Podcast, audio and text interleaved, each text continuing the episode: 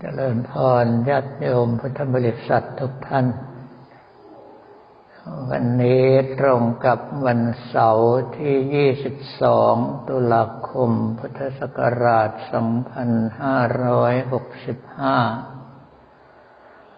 เป็นการบวชเนคขมะ ปฏิบัติธรรมเฉลิมพระเกียรติรุ่นที่เจ็ดของปี 2565 ต้องบอกว่าทุกครั้งที่มีวันหยุดยาวๆ ส่วนใหญ่แล้วกระผมธรรมภาพก็จะจัดให้มีการบวชในขมมะปฏิบัติธรรมเฉลิมพระเกียรติสำหรับญาติโยมทั้งหลายที่เบื่อโลก เพราะว่าวันหยุดยาวส่วนใหญ่เขาก็ไปท่องเที่ยวกัน แต่คำว่าเราเบื่อโลกแล้ว ก็เลยเข้าวัดปฏิบัติธรรมกับผมมัธรรมภาพเพิ่งกลับมาจากประเทศลาว เมืองลาวน่าอยู่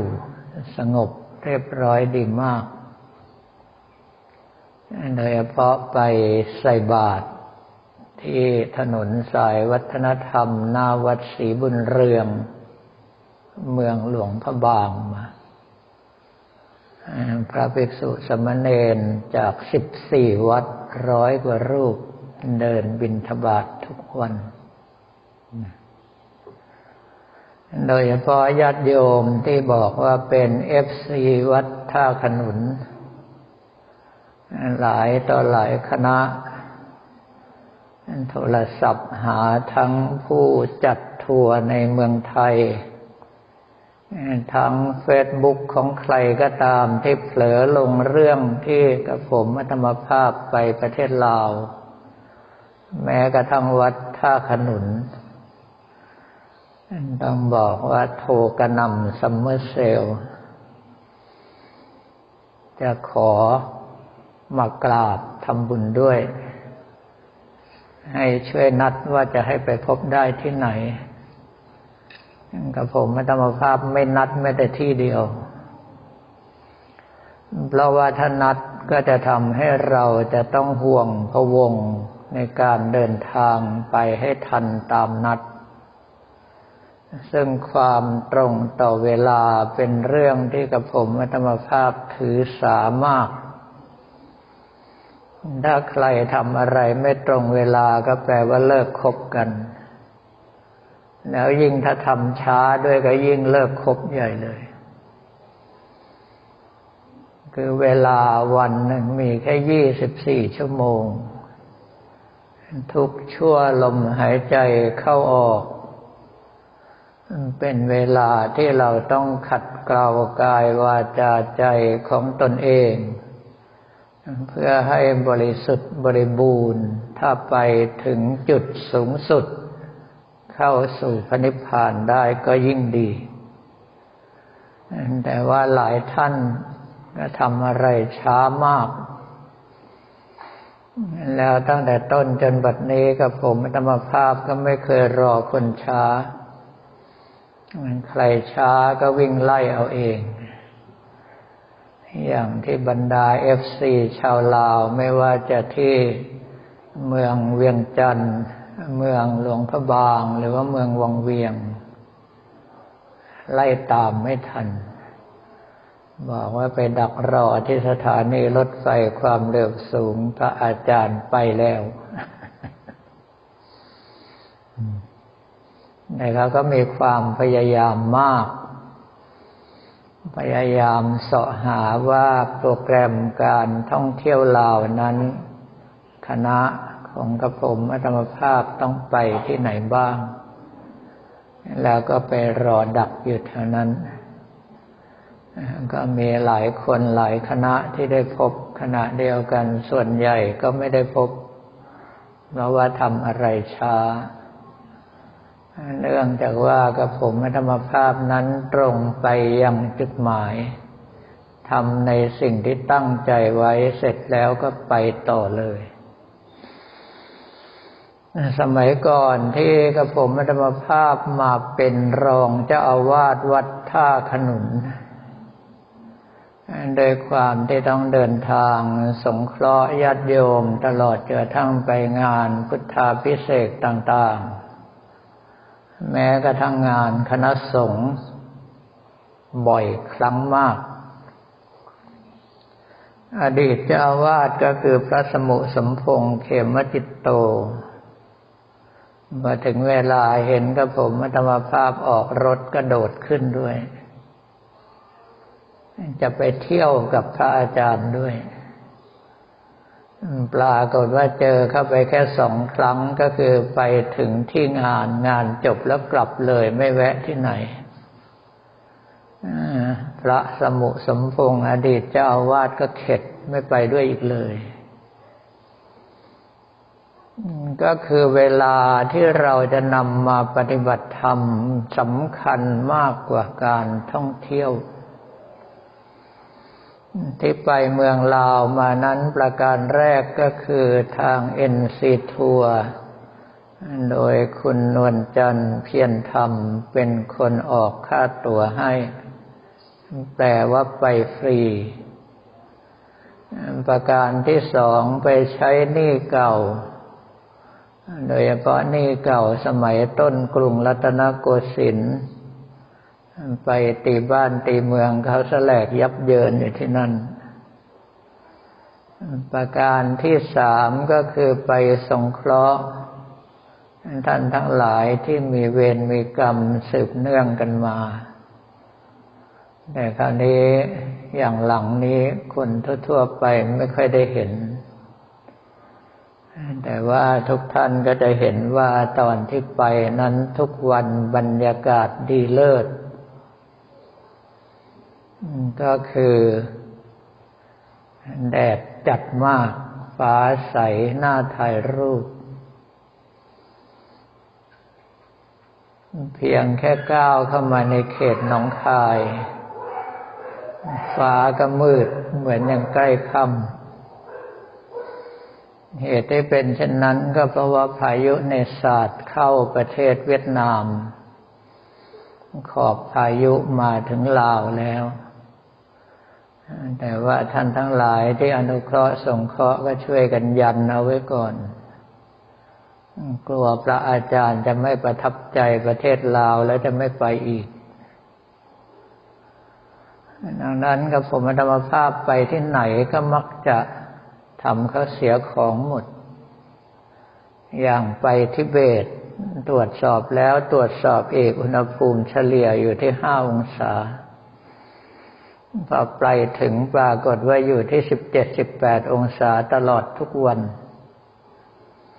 ทันทีที่ก้าวขึ้นรถไฟความเร็วสูงสายทิเบตชิงไห่เพื่อที่จะลงมายังเมืองซีนหนิง อุณหภูมิลดหวบลงไปเหลือสิบเอ็ดองศา ลงมาถึงเมืองซีหนึ่งถามไปอีกทีเขาบอกเหลือเก้าแล้ว ก็คาดว่าห่างออกไปอีกหน่อยก็คงจะเหลือห้าองศาตามปกติ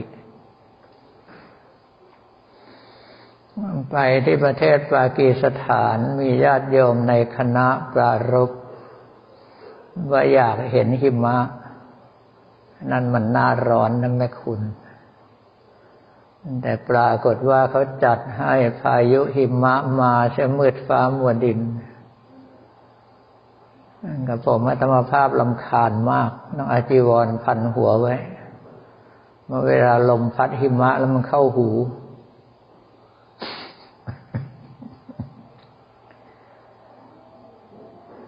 ไปยุโรป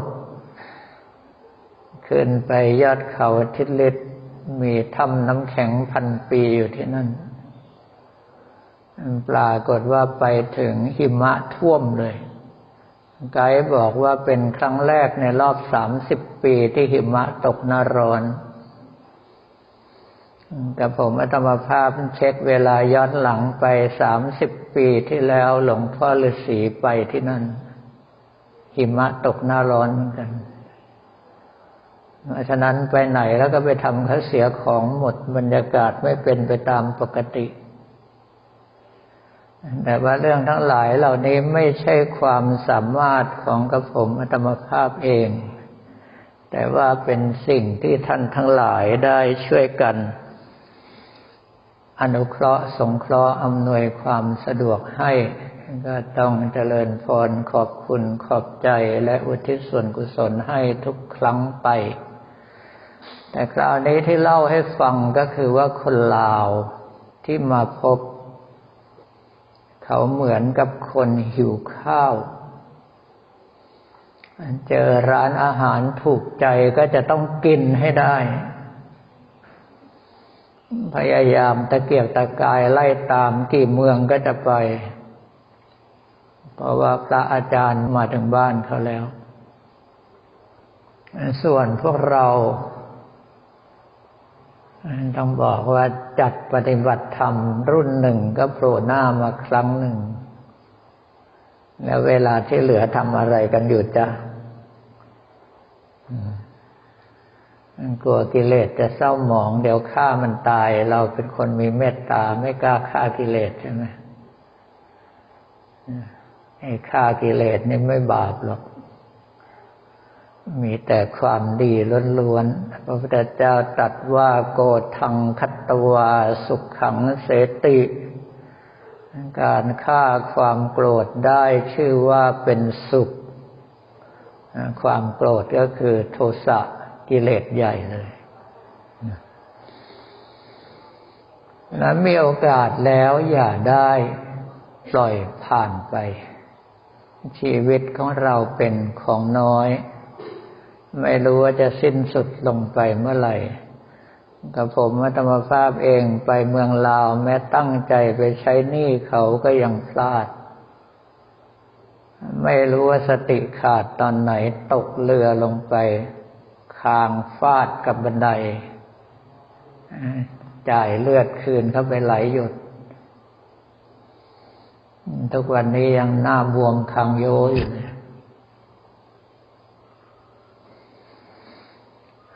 นั่นแปลว่าอันตรายถึงแก่ชีวิตสามารถมาถึงเราได้ตลอดเวลา ถ้าเรายังเป็นผู้ประมาทอยู่ เราก็จะเอาตัวไม่รอด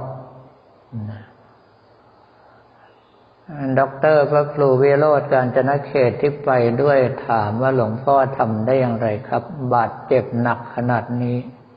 ยังไปเที่ยวต่อหน้าตาเฉย แต่ผมธรรมภาพก็ตอบแบบขำๆว่าเสียดายตังค์ไปนอนโรงพยาบาลไม่ได้เที่ยว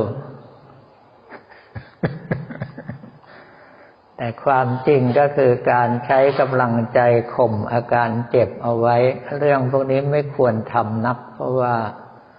มันจะปิดบังอาการที่แท้จริงของเรา ถ้าไม่ใช่คนที่ใช้กำลังใจบังคับร่างกายได้จริงๆพอถึงเวลาสมาธิหลุดคราวนี้ก็โอดโอยแหละไม่ก็ล้มทั้งยืน แต่ด้วยความที่สมัยก่อน ซักซ้อมเอาไว้มาก โดยเฉพาะในส่วนของการไม่สนใจในร่างกาย หมอหรือพยาบาลจะทำแผลก็ปล่อยก็ทำไป ยาตัวนี้แสบมากเลยนะเออก็ปล่อยมันแสบไปไม่ร้องถือว่าไม่เจ็บเพราะนั้นทุกคนจะเห็นกับผมธรรมภาพนอนนิ่งๆให้หมอทำแผลได้โดยดี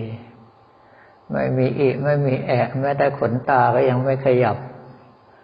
แต่อยากจะบอกว่าเจ็บชิบหายเลยเพียงแต่กำลังใจมันเหนือเวทนาของร่างกายก็เลย สามารถที่จะทำไม่รู้ไม่ชี้ได้ เป็นเรื่องที่สามารถฝึกได้ทุกคนนะแล้วก็ช่วยเรื่องอาการเจ็บไข้ได้ป่วยได้ดีมาก ๆ แต่เพียงแต่ว่าเราจะต้องรู้ตัวอยู่เสมอว่าร่างกายนี้หาความดีไม่ได้ ตราบใดที่ยังอาศัยอยู่เรื่องของกรรมต่าง ๆ ยังมาสนองได้เสมอ นั่นจึงเป็นเรื่องสำคัญที่เราจะต้องเร่งรัดกำลังใจของเราเอง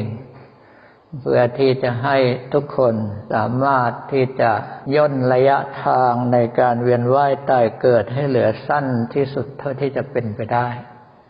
หรือถ้าสามารถหลุดพ้นจากกองทุกข์เข้าสู่พระนิพพานในชาตินี้ได้ ก็ถือว่าเป็นเรื่องที่น่ายินดีเป็นที่สุด แต่ละวันนี้ก็ขอเรียนถวายพระภิกษุสมณีของเราและบอกกล่าวแก่ญาติโยมแต่เพียงเท่านี้